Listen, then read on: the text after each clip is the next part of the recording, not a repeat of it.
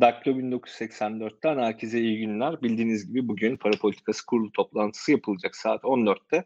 Biz de e, kurul karar, daha doğrusu kurul kararını açıklayacak şu an toplantı yapılıyor. E, kurul kararını açıklamadan önce dedik yayına girelim, canlı canlı bir takip edelim. E, bugün konuklarım Kerim Rota ve Ümit Özlale. Kerim Bey'i birazdan yayına alacağım. Ümit Özlale de, Ümit Hocamız da e, yayının sonuna doğru e, bize katılacak. O arada da ben sizlerin sorularını yanıtlayacağım. Bu arada e, mesajlarınızı okuyorum. Lütfen mesaj atın. Lütfen soru sorun. E, mesajlarınızla, sorularınızla yayınımızı destekleyin. E, Kerim Bey'i ben alayım hemen yayına. Merhaba Kerim Bey. Merhaba Enes Bey. İyi yayınlar diliyorum. E, çok sağ olun. Yani hakikaten yoğun bir gün e, sizin için de. Onun için bizi kırmayıp geldiğiniz için ben de çok teşekkür evet. ederim. E, şimdi bir arkadaşımız hemen yazmış nefesimizi tuttuk. Merkez Bankası kararını bekliyoruz. Şimdi Merkez Bankası kararları yani bu son dönemlerdeki kur atağından sonra hakikaten bu kadar yoğun bir şekilde e, beklenmeye başladı. E, biz de aslında bununla ilgili konuşacağız. Tabii e, aynı zamanda başka konular da var. Erdoğan'ın işte faize ilişkin bir NAS açıklaması vardı. Onu da soracağım size. Lütfü Elvan'ın istifasına ilişkin sizin de aslında bir öngörünüz vardı. Onu da soracağım. Ama Tabii kısaca şeyden başlayalım işte herkesin merak ettiği soru. Sizce bugün ne olacak? Yani para politikası kurulu evet. ne karar verecek? Ee, sevgili Enes, bu konuda e, çok ciddi yanılma e, tarihim benim çok kısa. Eylül ayında ne olur diye sorduklarında ya bence değiştirmez. Yani e, faizler sabit kalır demiştim ve 200 bas puanlık indirim hemen arkasından gelmişti. O yüzden bu kadar yakın tarihli bir yanılmadan sonra tahminde bulunmakta e, biraz çekiniyorum açıkçası. Ancak e, şunu söyleyebilirim. Dün e, Cumhurbaşkanı'nın e, verdiği sinyalin illa PPK kararlarına yansıyacağı diye bir şey de olmayabilir. Çünkü daha önce meslek hayatında olduğum yıllar içerisinde bu çok olmuştu. E, esip gürlüyordu. Ondan sonra bakıyordunuz ertesi gün 650 bas puan faizler artmış Türkiye'de. Bunlar başımıza geldi. O yüzden o bunun referansı değildir. Hatta bazen esip gürlediği zaman da e, çok istediğinin olmayacağı e, gün öncesi siniri de olabilir. O yüzden ben hala e, e, acaba faizlerle oynamaz, e, sabit bırakır mı e, ümidini taşıyorum. Niye ümidini? Yani bunun muazzam bir işe yarayacağından değil ama en azından Türk lirasındaki kayıpların e, bir soluklanması için e, buna ihtiyacı var. E, soluklanma diyorum çünkü bunun bir hafta 10 günlük bir iyileşmenin ötesine geçemeyeceğini de farkındayım. Naif olmak istemiyorum.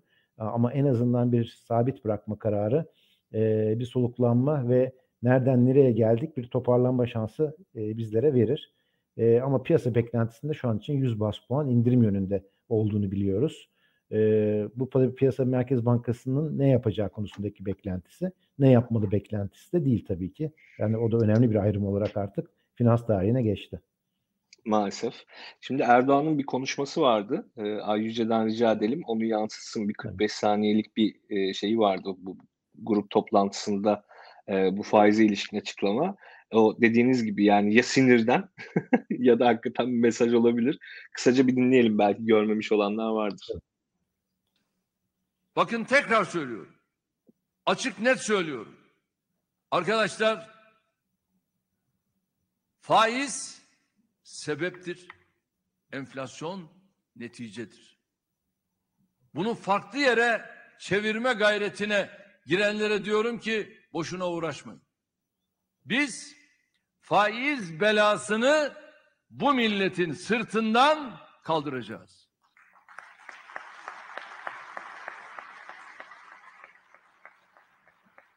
Anlayanlar anlamayan anlamaz. Ama biz faize kesinlikle milletimizi ezdiremeyiz. Bunu kabulleneceğiz.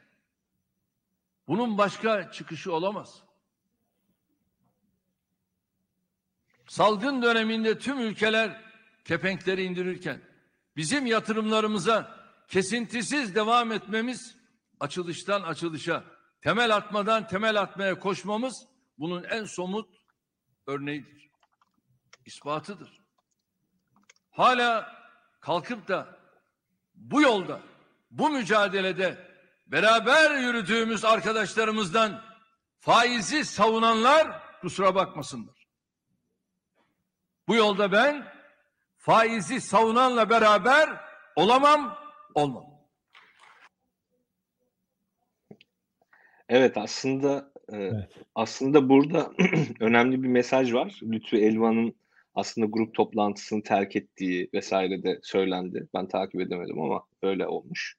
Ee, yani hala şey devam ediyor tabii. Faiz net işte sonuçtur e, şeyi. Onun üzerine artık çok konuşmaya gerek görmüyorum. Hani zaten uzun uzun konuştuk bunları. Ama e, şeyi özellikle söylemek istiyorum. Yani grup toplantısının çıkışında da Erdoğan'a soruyorlar işte Merkez Bankası ne yapar ne eder. O hala işte Merkez Bankası bağımsız değil mi? İşte ona sorun, onlara sorun falan gibi bir şey diyor. Ee, bunu tabii sizin bakış açınızdan bakarsak hani benim de tahminim aslında faiz indirilecekse bile bir hani 50 bas puan indirilmesi indirileceği yönünde. Çünkü e, aslında bir önceki para politikası kurulu kararında işte çok faiz indirimi için kısıtlı bir alanları kaldırdığını vurgulamışlardı. E, fakat şu ihtimal de var. Ben hani çok güvenemiyorum haliyle. Sizin de dediğiniz gibi yani bu konuda tahmin yapmak çok zor. E, ancak iki yönlü işlem yani birbirini dengeleyen işlemler açarak belki bu sıkıntıdan korunabilir. Birden 200 bas puan indirim de yapılabilir ki çok e, son zamanlarda 200 bas puan yani son aslında bir, bir gündür yani dün özellikle 200 bas puan indirim geleceği yönünde güçlü açıklamalar vardı.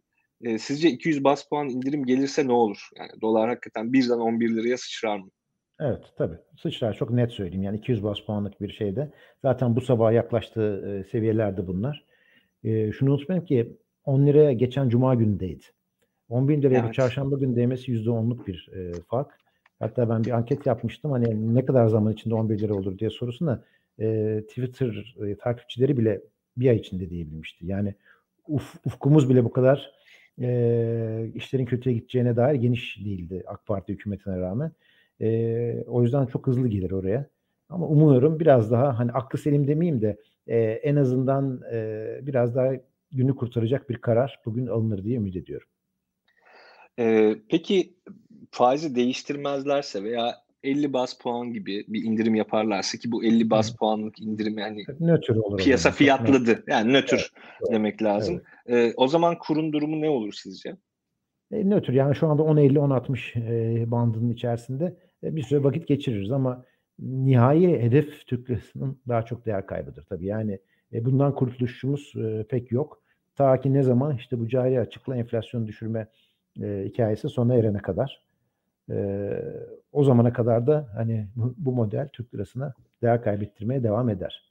Ve en kötüsü de aslında yurt içi yatırımcıların Türk lirasından kurtulmaya çalıştıkları, Türk lirasının e, ellerinden bırakıp ham madde, mal, tüketim malı ne bulursa almaya çalıştıkları bir e, birkaç hafta yaşadık. Bu çok kritik bence. E, en çok korkulması gereken kısmı bu. Kesinlikle öyle. Ee, geçen bir arkadaşımla konuşuyordum. Ee, onun da bir arkadaşı uzun zamandır gübre alıyormuş. Evet. Olacak yeri varmış. Sürekli gübre alıyormuş. geçen seneden beri 5 katına çıkmış gübre fiyatları. Yani ne alsanız değerlenir. Peşin parayla bile artık mal alamaz hale geldikleri bir dönem. Bu 1990'ların sonunda 2001 yıllarında karşılaştığımız bir ticari hayattaki e, durumdu. Yani e, bu belki hani bu bizi izleyen arkadaşlar çok hatırlamaz ama yani insanların birbirine dolar veya markla o zaman mark vardı evet. Alman yanı para birimi. Ancak borç verebildiği, işte altınla Hı. ancak borç verebildiği bir dönemdi. E, son bir senedir aslında tekrar öyle bir döneme döndük. Bu demek ki aslında Türk lirası bir değer saklama aracı olmaktan çıktı. Yani Çok kötü para olarak aslında e, var tasarruf, oluyor piyasada ve evet, herkesin elinden çıkarmaya çalıştığı bir para tasarruf için işe yaramıyor ve elinize geldiği anda da bir an önce kurtulmak istiyorsunuz gibi bir şey. Bu da yeni oluştu dediğim gibi birkaç hafta. Karar gelmiş olması lazım. Bakıyorum ben de sürekli aslında karar için güncelleme yapıyorum Merkez Bankası evet. sitesinde. Ee, henüz daha açıklama olmadı. Normalde tam 14'te açıklıyorlardı ama evet. 14.02 oldu. Merkez Bankası e, grafikerleri, web sitede editörleri yani arkadaşlar biraz acele edin. Şimdi şöyle bir durum da var aslında yine açıklanana kadar ben e, sorularıma devam edeyim.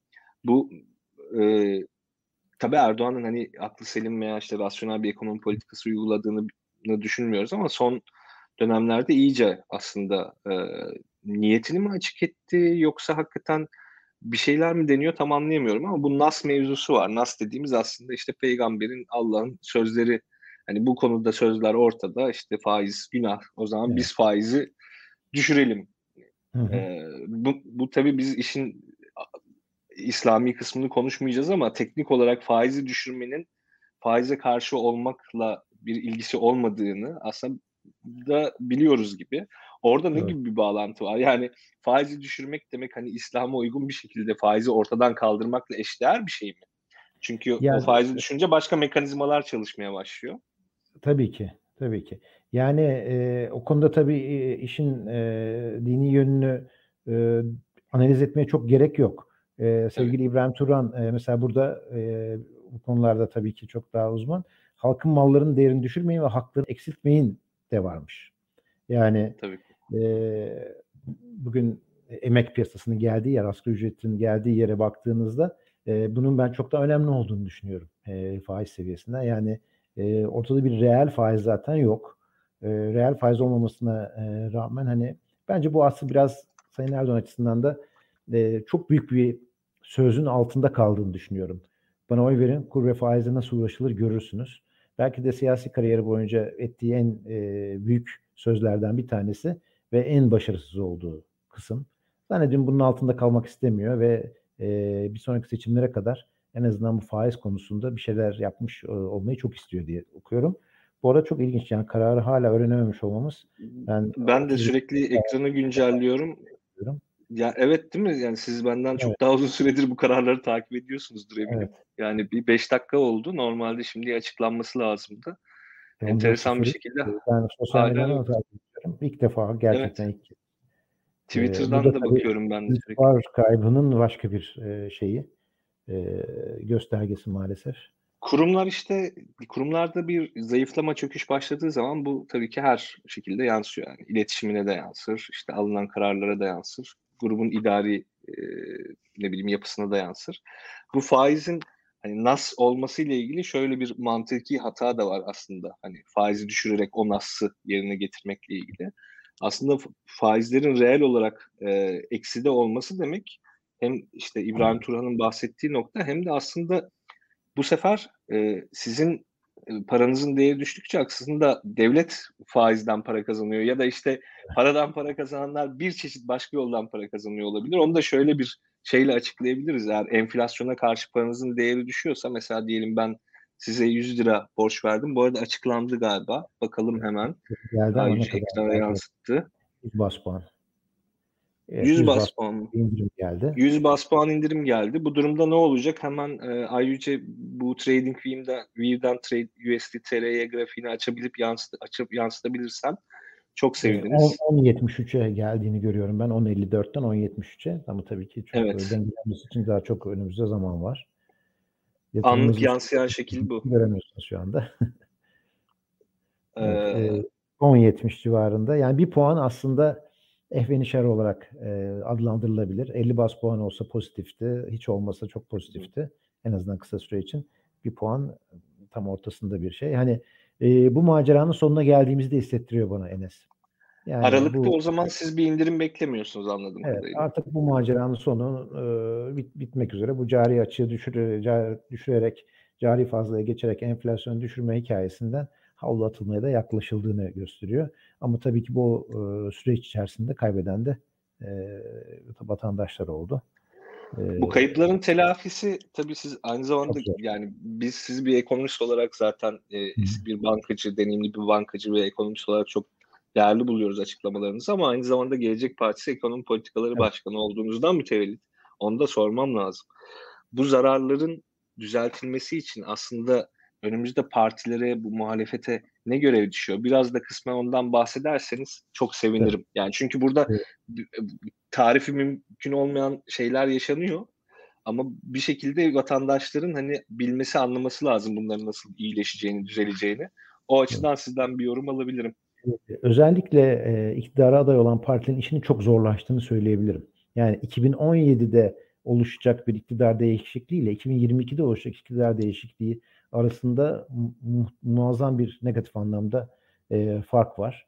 E, artık sadece itibarı sağlarız. Gelince yabancı yatırımcı gelir, portföy yatırımcısı gelir. E, onunla da işte kurlar düşer, faizler düşer. Biz de vatandaşa daha çok para verebiliriz gibi bir modelin e, çok eksik e, ve yanlış olduğunu artık düşünüyorum. E, Türkiye'nin e, uzun vadede güven verecek ama kısa vadede de sosyal sorunlarını e, ile yüzleşeceği, e, yüzleşecek derken e, hem mevcut fakirlikle hem mevcut bankacılık sektöründeki kredi bataklarıyla hepsiyle tam bir yüzleşmenin olacağı ve orta ve uzun vadede itibarı sağlayacak e, dört ayaklı bir e, ekonomik programa ihtiyacı var artık. E, 4-5 sene önce e, sadece güvenle gelebileceğimiz bayağı bir yer vardı ama e, bence orayı kaybettik maalesef. Gerek iç borç, dış borç kompozisyonunda, e, gerek büyüme dinamiklerimizde, e, gerekse sanayinin ve bankacılığın geldiği seviye itibariyle bence Türkiye'nin e, çok ciddi bir e, programa ihtiyacı var ama bunu e, hani tırnak içinde bu ist- bir istikrar programı değil, e, orta ve uzun vadeli bir güven sağlayıcı program olması gerekiyor. Yani işte burada aslında benim de buradaki endişem şu şekilde hani siyasetten baktığımızda e, tabii 6 tane muhalefet partisi çok güzel bir çalışma yapıyorlar. İşte parlamenter sisteme dönüş için yoğun bir hazırlık içerisinde içerisindeler ve bir program yapıyorlar. Evet. E, fakat işte bu ekonomik zorluklar hakikaten acaba bu sistemi bir süre daha devam ettirmek zorunda mı kalacağız? Hani belli kararları hayata geçirebilmek için, belli uzlaşma imkanlarını daha kolay sağlayabilmek için orada bir endişem var. Yani bize ekonomi sizin dediğiniz gibi bir şeyler dayatacak gibi duruyor önümüzdeki dönemde. E, tabii ben çok gene de ümitliyim. Hani e, insanlar açısından da onu da söylemiş olalım. Yani hakikaten muhalefet partilerin her birinde çok değerli işte ekonomistler Birazdan ümitliyi de edeceksiniz. Yani e, gerçekten e, çok değerli insanlar siyasete girdiler. E, ve ellerin taşın altına e, soktular ve e, bir şeyler söylüyorlar. E, 4-5 sene önce bu yoktu. Yani bu da bu bile çok ümit verici. Kesinlikle o açıdan çok ümit verici buluyorum. E, siz başka bir yayına e, katılacaksınız. Doğru. Onun için sizi de çok e, yormayayım Kerim Bey. E, çok teşekkür ederim katıldığınız için. Ben teşekkür e, ben, ederim. Size tekrardan iyi yayınlar diliyorum. Ee, Karar TV'de olacak Kerim Bey. Evet. Hani beni terk edip Karar TV'ye geçmek isteyen varsa oradan direkt atlayabilir ama ben de devam edeceğim ve Ümit Özdağlı'yı tamam. alacağım sonrasında. Çok selamlar, sevgiler. Hoşçakalın. Şimdi arkadaşlar hakikaten 100 bas puan indirim aslında piyasanın öngördüğü bir indirimdi ve e, birkaç günlük artış aslında bu indirimin yansıması olarak e, görülüyordu. E, bir, dediğim gibi biraz sorularınıza bakayım, e, yorumlarınıza bakayım. Ondan sonra Ümit Özlali'yi e, alacağım yayına. Ümit Hoca yaklaşık bir 10 dakika sonra e, aramıza katılacak. E, siz de tabii benim gibi heyecanlı bir şekilde e, beklediniz. E, çok heyecanlı diyenler olmuş. Evet bu bekleyişler maalesef kötü yönden de olsa heyecanlı. E, 100 bas puan. Şimdi aslında Merkez Bankası bir önceki para politikası kurulu toplantısının kararlarında hani, neredeyse bu 100 bas puanı işaret etmişti. Ee, işte 100 bas puanlık bir indirim yapabilecek alanlarına ilişkin kaldı, alan kaldığına ilişkin bir açıklama yapmıştı orada. İşte çekirdek enflasyonla e, politika faizi arasındaki farkı e, söylemişlerdi ve orada bir 100 bas puan e, fark vardı ama enflasyon da bu arada yükseldi. Yani şey değil yani onların açıklama yaptığı açıklama yaptığı günden sonra enflasyon e, hız kesmedi yine yükselişini devam etti. Onun için onun için o açıklama da sakin daha doğrusu atıl kaldı. E, artık çekirdek enflasyonu da hedefleyemiyor e, bu faiz oranı. E, bu durum tabii enflasyonun artışına hizmet eden bir şeye dönüştü. E, yakın zamanda e, aslında üreticilerle veya aranızda üretici varsa onlarla konuştuğunuzda şunu fark edersiniz. E, normalde işte biraz önce Kerim Bey'in de anlattığı bu kurun düşmesi e, neye sebep oluyordu? İşte ihracatı artırmaya, ithalatı da azaltmaya sebep oluyordu ve ihracat artıp ithalat azalınca cari açık dediğimiz e, şey azalıyordu. Cari açık azalınca da işte bizim dışarıdan daha az borçlanmaya e, imkanımız olacak gibi bir şey vardı e, anlayış vardı. O başa baş noktasından çıktığımızı yavaş yavaş görüyoruz. Yani eğer üreticiyseniz veya üreticilerle konuşuyorsanız şeyin farkındasınızdır büyük ihtimalle. Artık aramalı ithalatı, ham madde ithalatının da çok zorlandığından dolayı onların bile artık hani e, kur düş kur yükselişini e, arzu etmediğini görebilirsiniz. Yani artık ihracata faydası e, noktasında bile bazı çekinceler var. Bunu daha önce şeyi de konuşmuştuk hatırlarsınız. Kapasite kullanım oranlarından bahsetmiştim ben sizlere. kapasite kullanım oranları da neredeyse doğal sınırlarına geliyor. Bundan sonra ihracatı artırmak için artık yeni kapasite yaratmak lazım. Yani altyapı yatırımı yapmak lazım ama şu ortamda güven unsuru biraz e, ortadan kalktığı için yeni altyapı yatırımı yani e, getirisi uzun vadede olacak altyapı yatırımlarını yapmak biraz daha zorlaşıyor. E, o nedenle altyapı yatırımları da artık e, biraz zor olduğundan mütevellit e, büyük ihtimalle yani maalesef e, ihracatımız da arzu ettiğimiz ya, kadar yani kurun e, izin verdiği e, izin vereceklerini düşündükleri kadar artmayacak. Yani ihracatın artış hızı da yavaşladı. Bu arada Ümit hocamız birazdan e, hazırlanıyor. Onu da alacağım birazdan. E, sizlerin hemen bir kısaca şeyine bakayım. Evet, bir arkadaşımız acı yansıması bu faiz indirimlerinin aslında reel sektöre demiş. İşte biraz önce anlattığım sebep bunlardan biri. Evet, fiyat kırma muhabbeti var. Yine vergiyle ilgili şeyler söylemişsiniz. Ee, seçime kadar doları nasıl tutacaklar merak ediyorum. İşte bu sorularınızın cevabını e, Ümit Hoca'dan alalım. Ümit Özlale'yi alacağım yayına. Kendisi İyi Parti Kalkınma Politikaları Başkanı, Profesör Doktor, ekonomist Ümit Özlale. Hocam hoş geldiniz. Merhabalar herkese. Merhaba. Hocam 100 bas puanlık bir indirim geldi. Ee, hı hı. Aslında piyasanın görece beklediği bir indirimdi. Sizce bunun sonuçları ne olur? Ayrıca bir yandan da grafiğimizi açarsan USD TR'ye grafiğini. Yani şöyle söyleyeyim. Birincisi yine merkez e, şey 5 5 dakika geç açıkladı. Bu bizim evet. şu ana kadar ben e, yıllardan beri para politikası kurulunu takip ederim.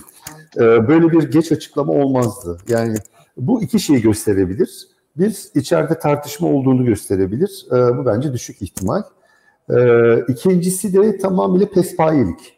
Yani hani e, şey, e, buna çok da özen göstermeme, zamanında açıklamama. Oysa orada piyasalar saat 14.00'da ne yapılacağını bekliyor. Belki 14.00'da 100 bas puanlı e, indirimle gittiğinde e, piyasalar işte tepki nasıl bir tepki vereceğini kestirmesi için diğer bankalar, kamu bankalarına hazırlık yapması söylenmiştir. O hazırlık yeterince tamamlanmamıştır ama bu tarihe şöyle notları düşecek. Evet beklentiler dahilinde 100 bas puan indirim yapıldı. Fakat 5 dakika geç açıklandı. Yani Merkez Bankası'nın özensizliğini, e, bir kurum olarak erozyonunu bundan daha iyi gösteren bir şey olamaz. Son baktığımda da şimdi şöyle bir şey, bakın o da ilginç Enes Bey. 10.73'ten ee, başladı. 10.57'ye 10.50'ye kadar indi 15 dakika önceye kadar. Ee, ondan sonra şimdi en son baktığımda 10.97 idi. Şimdi e, dün 10.36 idi. Biz bir hafta önce 9 civarındaydı. Bu kadar fazla e, değişiklik bütün en sağlam ekonomide bile çok büyük bir tahribatı olacak. Artık e, burada tamamıyla Türk lirası şey bir referans olma değerini yitiriyor. Çünkü şu an Türk lirasının değeri ne bilmiyoruz. Yani iki haftadan beri Türk lirasının değeri ne e, yabancı paralar karşısında, karşısında onu tam kestiremiyoruz. Siz şimdi bir ihracatçı olun, e, ithal aramalı ve yatırım malı kullanarak üretim yapan bir sanayici olun. Bunların hiçbir tanesini kestiremiyorsunuz. İşte en korkulan şeylerden bir tanesi de bu. Bu kurlardaki belirsizlik daha sonra da sizin e, üretiminize etki ediyor. Ve o yüzden de para politikasının aldığı bu kararlar e, günün sonunda bizim biraz önce işte oradaki yazan arkadaşların söylediği gibi sanayicimizi vuruyor. E, bunun dışında bir sürü e, ekstradan e, şey oluyor, etkisi oluyor. Sadece şunu söyleyeyim size. E, son 8.33 iken Şahap Kavcıoğlu'nun faiz indirimine e, geçeceğini söylediğinden bugüne şu anda 10.97'yi baz alırsak herkesin cebinden 3,5 ee, asgari ücret çıktı. Yani 83 milyon vatandaşın cebinden evet 3,5 asgari ücret çıktı ve bu asgari ücreti 3,5 tane asgari ücreti bu hükümet pandemi zamanında her bir vatandaşına ödeyemedi. Bir şey daha söyleyeyim burada Enes Bey. Ee, şu anda bu 8.30 iken 11'e gelmesi doların bu Merkez Bankası ile beraber Merkez Bankası'nın bu fahiş hatası ile beraber 11'e gelmesi sonucunda Türkiye ekonomisi tam 1.45 trilyon borçlandı. 1.45 trilyon ne demek biliyor musunuz? Geçen seneki milli gelirimizin neredeyse üçte biri demek. İnanılmaz Bu, bir rakam. İnanılmaz bir rakam. Bakın şöyle söyleyeyim. Ee, bizim 8.33'ten 11'e geldiği süre içerisinde e, TL cinsinden borçlanmamız geçen sene bütün kamu harcamalarına eşit. Bak bir daha tekrar edeyim. Geçen sene e, bütün devletin yaptığı harcamalar bizim e, son bir buçuk iki ay içerisindeki e, faizden dolayı karşı, e, karşılaştığımız borç yüküne eşdeğer haline geldi. Bunlar o, korkunç rakamlar. E, hala e, ki işte bir ekonomi cahili var. O ekonomi cahilinin tamamıyla şey yaptığı ne derler e, yönettiği bir ekonomide e, biz böyle şeylerle karşılaşıyoruz. Bu, bu çok üzücü. Bunun tahribatını insanlar anlatamıyorlar. Daha üzücü olan ne biliyor musunuz? Geç, dün çıktı e, bir hükümet sözcüsü galiba o beyefendi milletvekili ve şunu evet, söyledi. Cahit, Cahit Özkan'dan bahsediyorsunuz sanırım. Evet evet. Yani e, işte 1 dolar 114 yen ve kimse bunu laf etmiyor dedi. Yani bu cahillik midir ya da daha kötü halkı daha kötü. E, halkı cahil e, olduğunu varsayıp e, halkı aptal cahil yerine koymak mıdır? Bunu tam bilemiyorum. Ama çok uzun bir zamandır bu bu tür cahilce yaklaşımlar, bu tür gerçekten bir milletvekiline e, yakışmayan e, açıklamalar en az bu faiz indirimi kadar düşündürücü. Şimdi şöyle bir şey, doğru bir ekonomi politikası ile şeyi e, ne derler, enflasyonu tekrardan düşürebilirsiniz. E, doğru bir ekonomi politikası, para politikasıyla e, Türk lirasına itibarını yeniden kazandırabilirsiniz. Fakat bu kurumların erozyonu, Merkez Bankası'nın pespayeliği, e, iktidar milletvekillerinin bu açıklaması, kurumların iş göremez olması bu bence çok büyük bir problem. Hep söylüyorlar yani bunu 2001 kriziyle karşılaştırır mısınız hocam diye.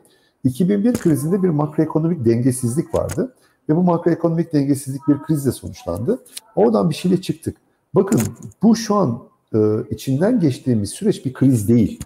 Bu bir kanser ya da çok ağır bir diyabet gibi. Ve bunun sebebi de e, tamamıyla şu andaki kurumların itibarsızlaşması, erozyonu liyakatsiz insanların çok keyfi karar alması. Yani biz burada bir yönetim sistemi krizi yaşıyoruz.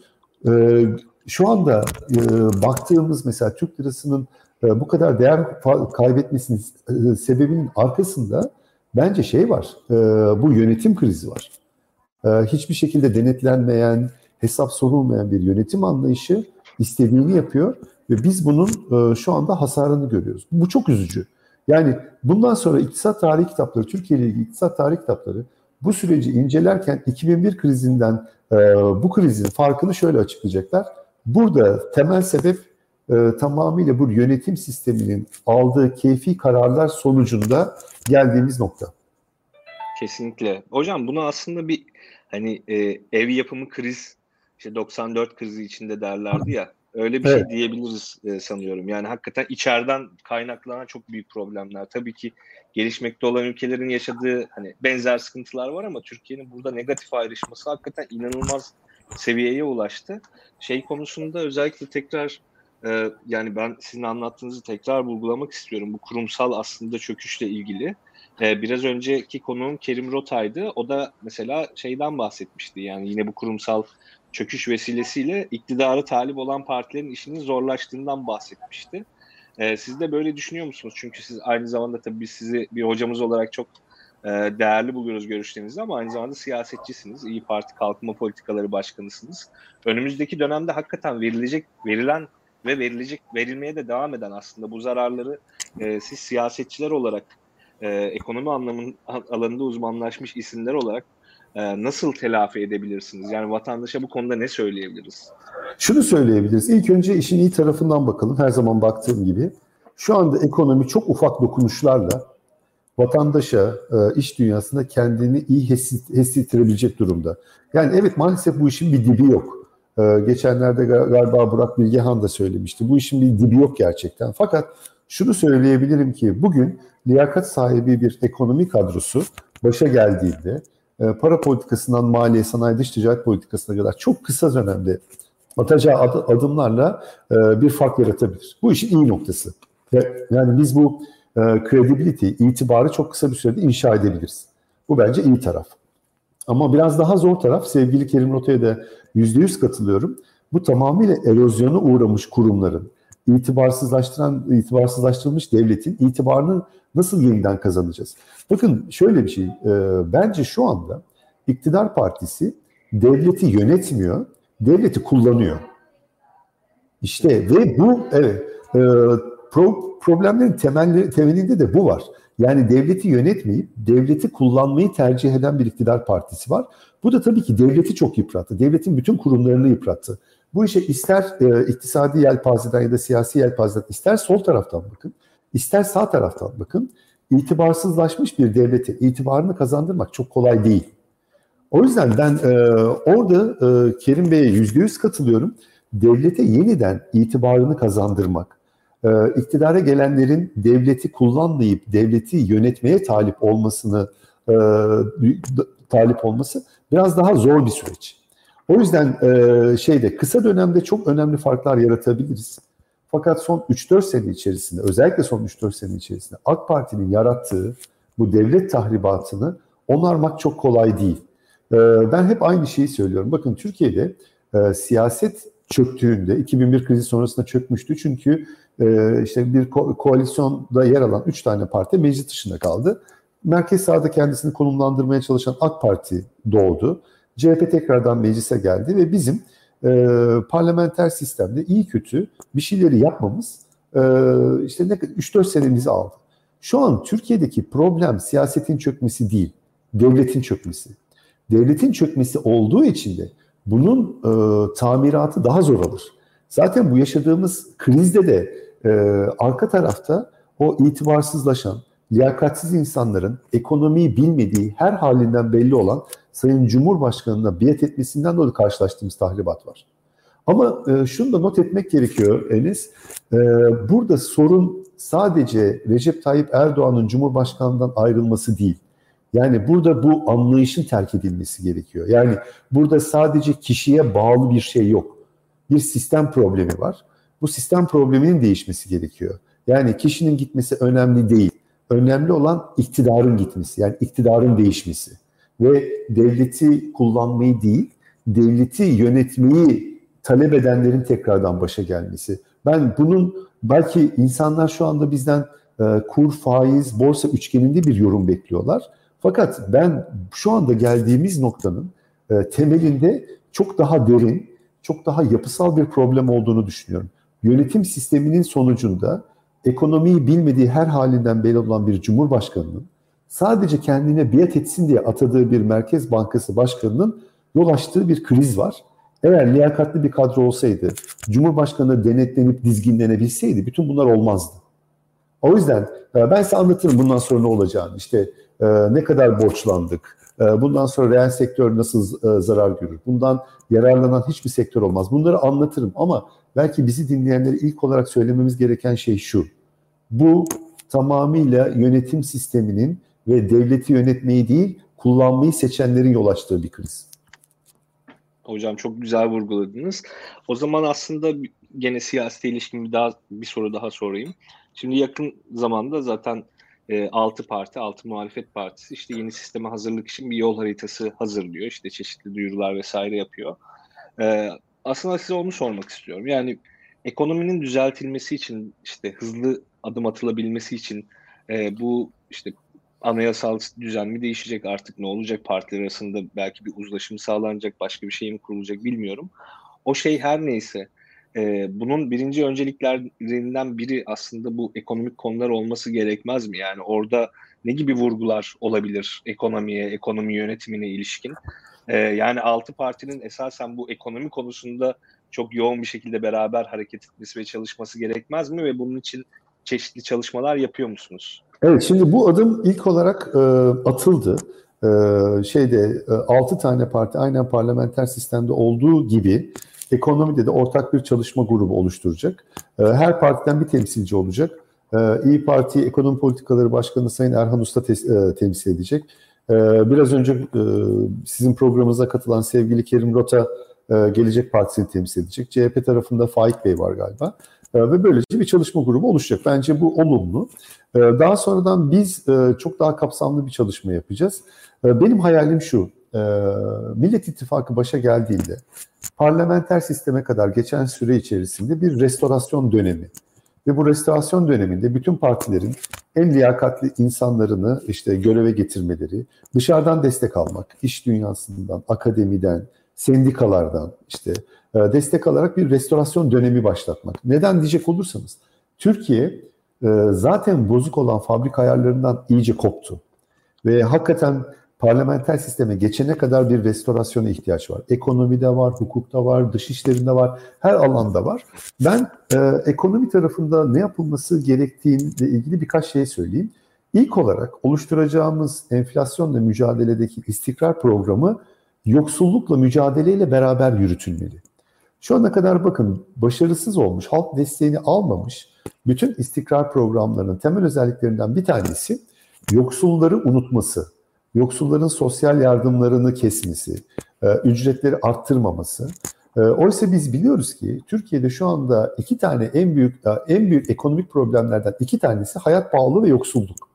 Ve siz şimdi hayat pahalılığını düşürmek için uygulayacağınız bir istikrar programı sosyal yardımları keserse, ücretleri baskılarsa o zaman yoksulluk tarafında önemli bir mesafe kat etmemiş olursunuz. O yüzden bu ekonomi programının bir sac ayağı gibi düşünecek olursak e, ayaklarından iki tanesi yoksullukla mücadele ve enflasyonla mücadeleyi aynı anda yapmak olmalı.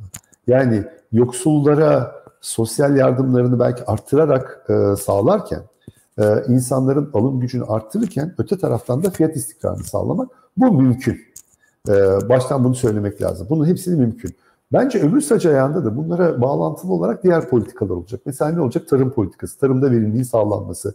Dün İyi Parti mesela tarımda verimliliği sağlamak üzerine ve tarım 4.0'ı e, tarım e, tarım sektörüne kazandırmak için Atatürk Orman Çiftliği Tarım Bilimleri Akademisi projesini açıkladı.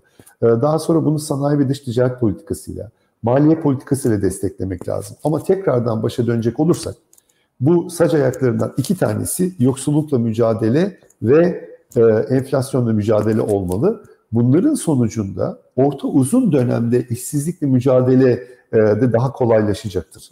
Yani e, siz e, yoksul kesimin sosyal yardımlarını kesmezseniz, hayatı biraz daha az pahalı hale getirirsiniz. Daha sonrasında da işsizlikle mücadelede yapısal önlemleri almaya başlarsanız bu iş çözülür. Ben bu konuda birçok insana göre çok daha iyimserim. Biraz daha zor olan tarafta da biraz önce programımıza katılan Kerim Rota'ya katılıyorum devlete yeniden itibarını kazandırmak çok kolay bir iş değil. O biraz zaman alır. Yoksa makroekonomik istikrarı, yoksulluğu da düşürerek sağlamak e, çok zor bir şey değil. Kesinlikle. Aslında bu devlete itibarını kazandırma mevzusu bence de iki ayaklı yürüyen bir şey gibi duruyor. Bir yandan işte dış ilişkiler, söylem bazında yapılan iyileştirmeler falan. Bir yandan da hakikaten devlet kapasitesindeki bu çöküş, işte yargı sistemi, işte tüm kurumlardaki bu liyakatsiz kadrolar e, sanırım bu e, dünyada yükselen işte yeni ekonomik trendler, yeni ekonomik bakış açılarının e, biraz daha muhalefet tarafından sahiplenmesi benim bakış açıma göre bu e, devletin itibarını artıracak. İşte liderler bazında da onları aslında daha e, uluslararası, evrensel liderler haline dönüştürecek bir şey. Fakat biz Türkiye'de çok yoğun bir şekilde e, maalesef gündelik siyasete tıkanıp kaldığımız için belki bu tarz söylemlerin geliştirilmesi vesairesi biraz zaman alıyor. Umarım ama en kısa zamanda olacak. Bu arada şey haberi çok güzel. Hakikaten e, altı partinin e, birlikte bir ekonomi politikaları çalışma grubu oluşturacak olması. Ben daha önce bunu görmemiştim bir yerde. Sanırım ilk olarak bizde mi duyuruldu acaba? Siz dün, duyurmuş muydunuz daha önce? Yok, dün CHP Genel Başkanı Sayın Kemal Kılıçdaroğlu partimizi ziyaret etti. Ee, orada da konuşulduk. Şimdi mecliste böyle bir çalışma başlayacak. Ee, ve bir aslında herhalde ekonominin önceliklerinin ne olması gerektiğini ve bunlara nasıl çözümler e, oluşturulacağı ile ilgili bir e, mutabakat zemini aranacak. Ee, ben e, dediğim gibi İyi Parti'nin de, CHP'nin de, Saadet'in de, Demokrat, Demokrat Parti'nin, Gelecek Deva'nın, bütün herkesin ekonomideki önceliklerinin aynı olduğunu düşünüyorum hayat pahalılığı, yoksullukla mücadele, işsizlik. Şimdi bütün bunlara e, bence benzer çözümler getirebilir bütün partiler. Hani bu işe yine tekrar siyasi yelpazede sağdan da yaklaşsan, soldan da yaklaşsan bizim bir, sosyal devlet olduğumuzu hatırlamamız lazım. İki, liyakatli kadroları göreve getirmemiz lazım. Üç, politika önceliklerini belirlememiz lazım. İşte politika öncelikleri biraz önce bahsettiğim gibi bunu liyakatli kadrolar çözer ve bunu çözerken de e, anayasanın ilk dört maddesinde benim en e, değer verdiğim e, şeylerden bir tane, prensiplerden bir tanesi sosyal devlet olgusu içerisinde çözmek. Biraz önce söylediğiniz yani küresel eğilimlerden. Bugün dünya tekrardan iyi tasarlanmış, iyi çizilmiş bir sosyal devletin önemini anlamış durumda. Baktığınızda ben Türkiye'de de yavaş yavaş böyle bir talebin güçlendiğini görüyorum. O yüzden bizim oluşturacağımız ekonomik programın en temelinde Türkiye'deki devletin itibarlı ve sosyal politikalar öncelik veren bir devlet olması yaptığını düşünüyorum. Çok teşekkür ederim Ümit Hocam. Son bir soru sorayım sizi bırakayım. Biraz fazla tuttum kusura bakmayın. Yok e, gayet keyifli gidiyor. İstediğiniz kadar soru sorabilirsiniz. Çok sağ olun. E, bu bir arkadaşımız da sormuş aslında uzun vadede yani kısa vadede normale dönen şeyler olur, uzun vadede sıkıntılar olacak falan gibi demiş. Şimdi e, bir iktidar değişimi e, aşamasını düşünelim. Hakikaten kısa vadede bir rahatlama olacak vesaire ama bu devlet kapasitesinin yeniden yaratılması şu bu süreçleri belki uzun sürebilir. O süreçte e, dolar TL tarafına baktığımızda yani biraz böyle uzun zamanlı bir perspektif istiyorum sizden. Hakikaten Türkiye'nin bu iki yönde de sıkıntısı var. Bir yandan cari açık, bir yandan işte e, dolar TL'nin bu hali. E, siz bu iktidar değişimi sonrasında o dengeyi nasıl kurulabileceğini düşünüyorsunuz? Yani biz gene uzun süre doların böyle yukarı doğru tırmandığı bir süreç mi yaşayacağız yoksa bir dönem olduğu gibi belli bir aralıkta sallanabileceği, daha öngörülebilir olduğu bir süreç mi yaşayacağız? Çok daha öngörülebilir olacak. Ee, şöyle söyleyeyim ilk önce. Mesela e, şimdi faizleri düşürdü Merkez Bankası. İşte 5 yıllık e, bu izleyiciler baksınlar 5 yıllık ve 10 yıllık devlet tahvili faizlerine baktığınız zaman ki ekonomi için çok önemli zıpladığını görüyorsunuz. Ee, yani faizleri indirmekle keşke bütün Türkiye'de faizler inse. Hayır inmiyor. Tam tersine Merkez Bankası politika faizlerini düşürünce faizler yukarı çıkıyor. Bazen tersi de oluyor. Merkez Bankası faizi indirdiğinde e, şeyin de siz diğer faizlerin daha da indiğini görebilirsiniz. Buradaki önemli olan şey şu. Beklentileri nasıl yönettiğiniz, e, para politikasının enflasyonu yani fiyat istikrarını bir öncelik olarak kabul edip etmediği, e, bütün bunlarda iyi bir pozitif bir görünüm çizerseniz zaten Türkiye'nin risk primi düşecek Türkiye'nin risk primiyle düşmesiyle beraber de biz hem faizlerin, piyasa faizlerinin hem de aynı zamanda e, Türk e, şey e, kurunda düştüğünü göreceğiz. Geçmişte böyle dönemler yaşandı. Burada önemli olan şeylerden bir tanesi kredibiliteyi inşa ettikten sonra beklentileri iyi yönetmek. Beklentileri iyi yönettiğiniz zaman insanlar enflasyonda bir düşme gördüğü zaman e, hem enflasyon beklentilerini kendileri düşecekler daha sonrasında buna Türk lirası ayak uyduracak, Türk lirası değerlenmeye başlayacak ve biz aynı zamanda faizlerin de düştüğünü göreceğiz. O yüzden e, bunu tersine çevirebilmek, e, dediğim gibi kredibiliteyi inşa eden bir merkez bankası ve önceliklerini fiyat istikrarı olarak belirleyen bir merkez bankasıyla e, gayet mümkün. Bu noktada bir şey daha söyleyebilirim belki. E, yani e, siyasetçi kimliğimle söylüyorum. Dün mesela e, Cumhurbaşkanı'nın açıklaması ben çok ilginçti. Cumhurbaşkanı dün iş dünyasına niye yatırım yapmıyorsunuz diye kızdı. Daha öncesinde yurt evet. Daha öncesinde yurt talep eden öğrenciler de gözünüze dizinize dursun dedi. Ondan sonra ve bakın öyle bir karşımızda bir karakter, bir kişilik var ki bakın ben bunları yaptım daha ne istiyorsunuz? Beni kızdırmayın modunda. Hani e, ve e, dünyanın kendisine ayak uydurmasını ve bizim onun tebası gibi hareket etmemizi bekliyor.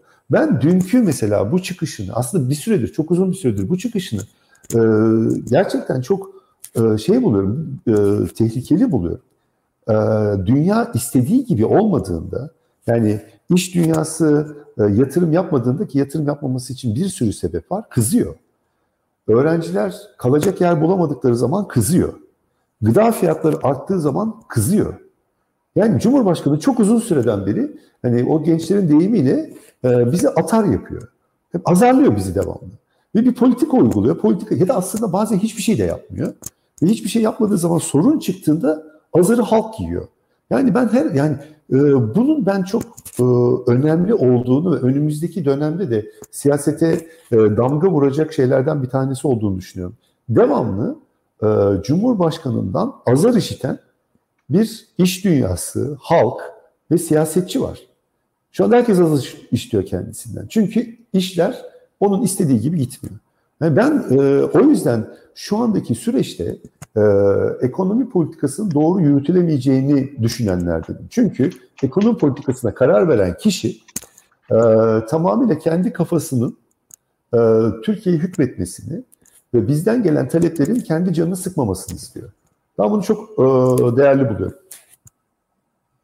E, bu arada 5 yıllık tahvil faizi. İşte bak gördün mü?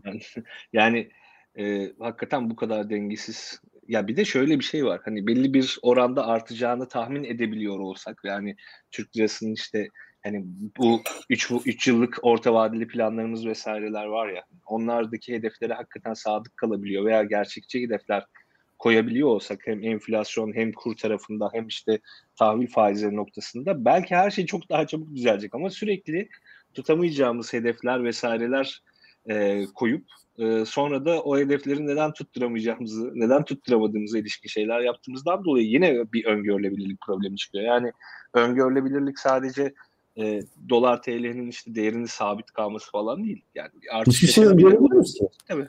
Yani evet. şöyle söyleyeyim size. Geçen sene e, ekonomiyle ilgili bir eylem planı açıklandı. E, o eylem planı açıklandığı zaman Merkez Bankası e, Başkanı e, görevinden affedildi. Şimdi Hazine ve Maliye Bakanı affedilmek üzere. O eylem planındaki hiçbir şey gerçekleşmedi. Şimdi bakın hani e, çok büyük bir PR çalışmasıyla bir eylem planı açıklıyorsunuz. Yani hiçbir şey yapmıyorsunuz daha sonra. Mesela gıda fiyatları arttı. Tamam dedi ben şimdi artık kooperatif marketler kuracağım. Tamam hiçbir çalışma yok. 3-4 sene bin önce patates... tane kuracağım dedi. Bin tane dedi. Yani bin Sonra pat patates soğan üreticilerini terörist ilan ettiğimiz bir dönem vardı. Tanzim satış da bu işi çözeceğim dedi. E tabii ki çözülmedi. Yani şöyle bir şey ben buna arada sırada fondöten ekonomisi diyorum. Şimdi bir yerde mesela gerçekten bir problem var. Orayı o anda örtü, örtüyor tamam mı? Ve e, o daha sonradan ortaya çıktığında da sinirleniyor. E, yani ve daha sonrasında da biz kendisinden azar işitiyoruz. Kendisine eleştirdiğimiz azar işitiyoruz. İş dünyası yatırım yapmadığı için azar işliyor.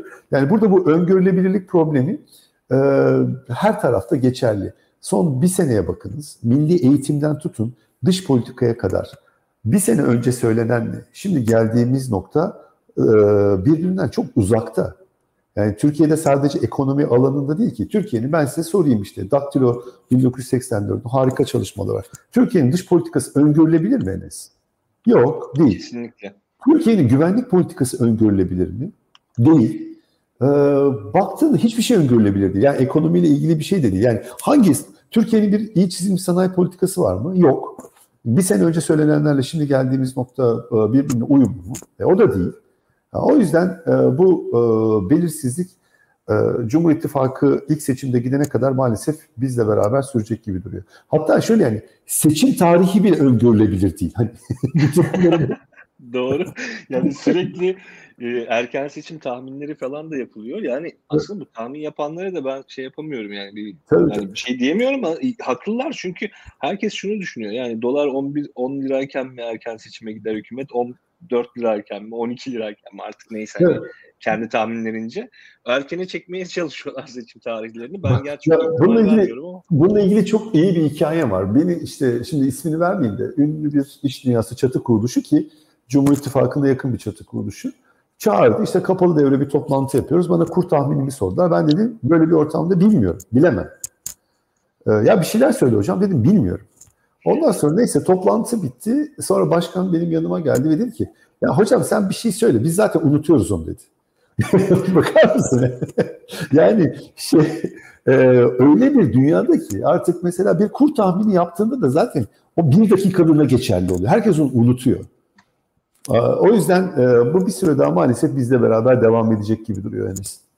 Hocam çok teşekkür ederim. E, ben teşekkür ederim. Için. Rica ederim. Ee, en kısa zamanda tekrar e, görüşmek üzere diyorum. Ee, daha uğur... Türk lirasının itibarını kazandığı günlerde görüşmek dileğiyle diyelim. Tamam. E, on, ondan önce biz daha çok görüşürüz gibi duruyor. Doğru. tamam. İnşallah. Tamam. Görüşürüz. Herkese selam.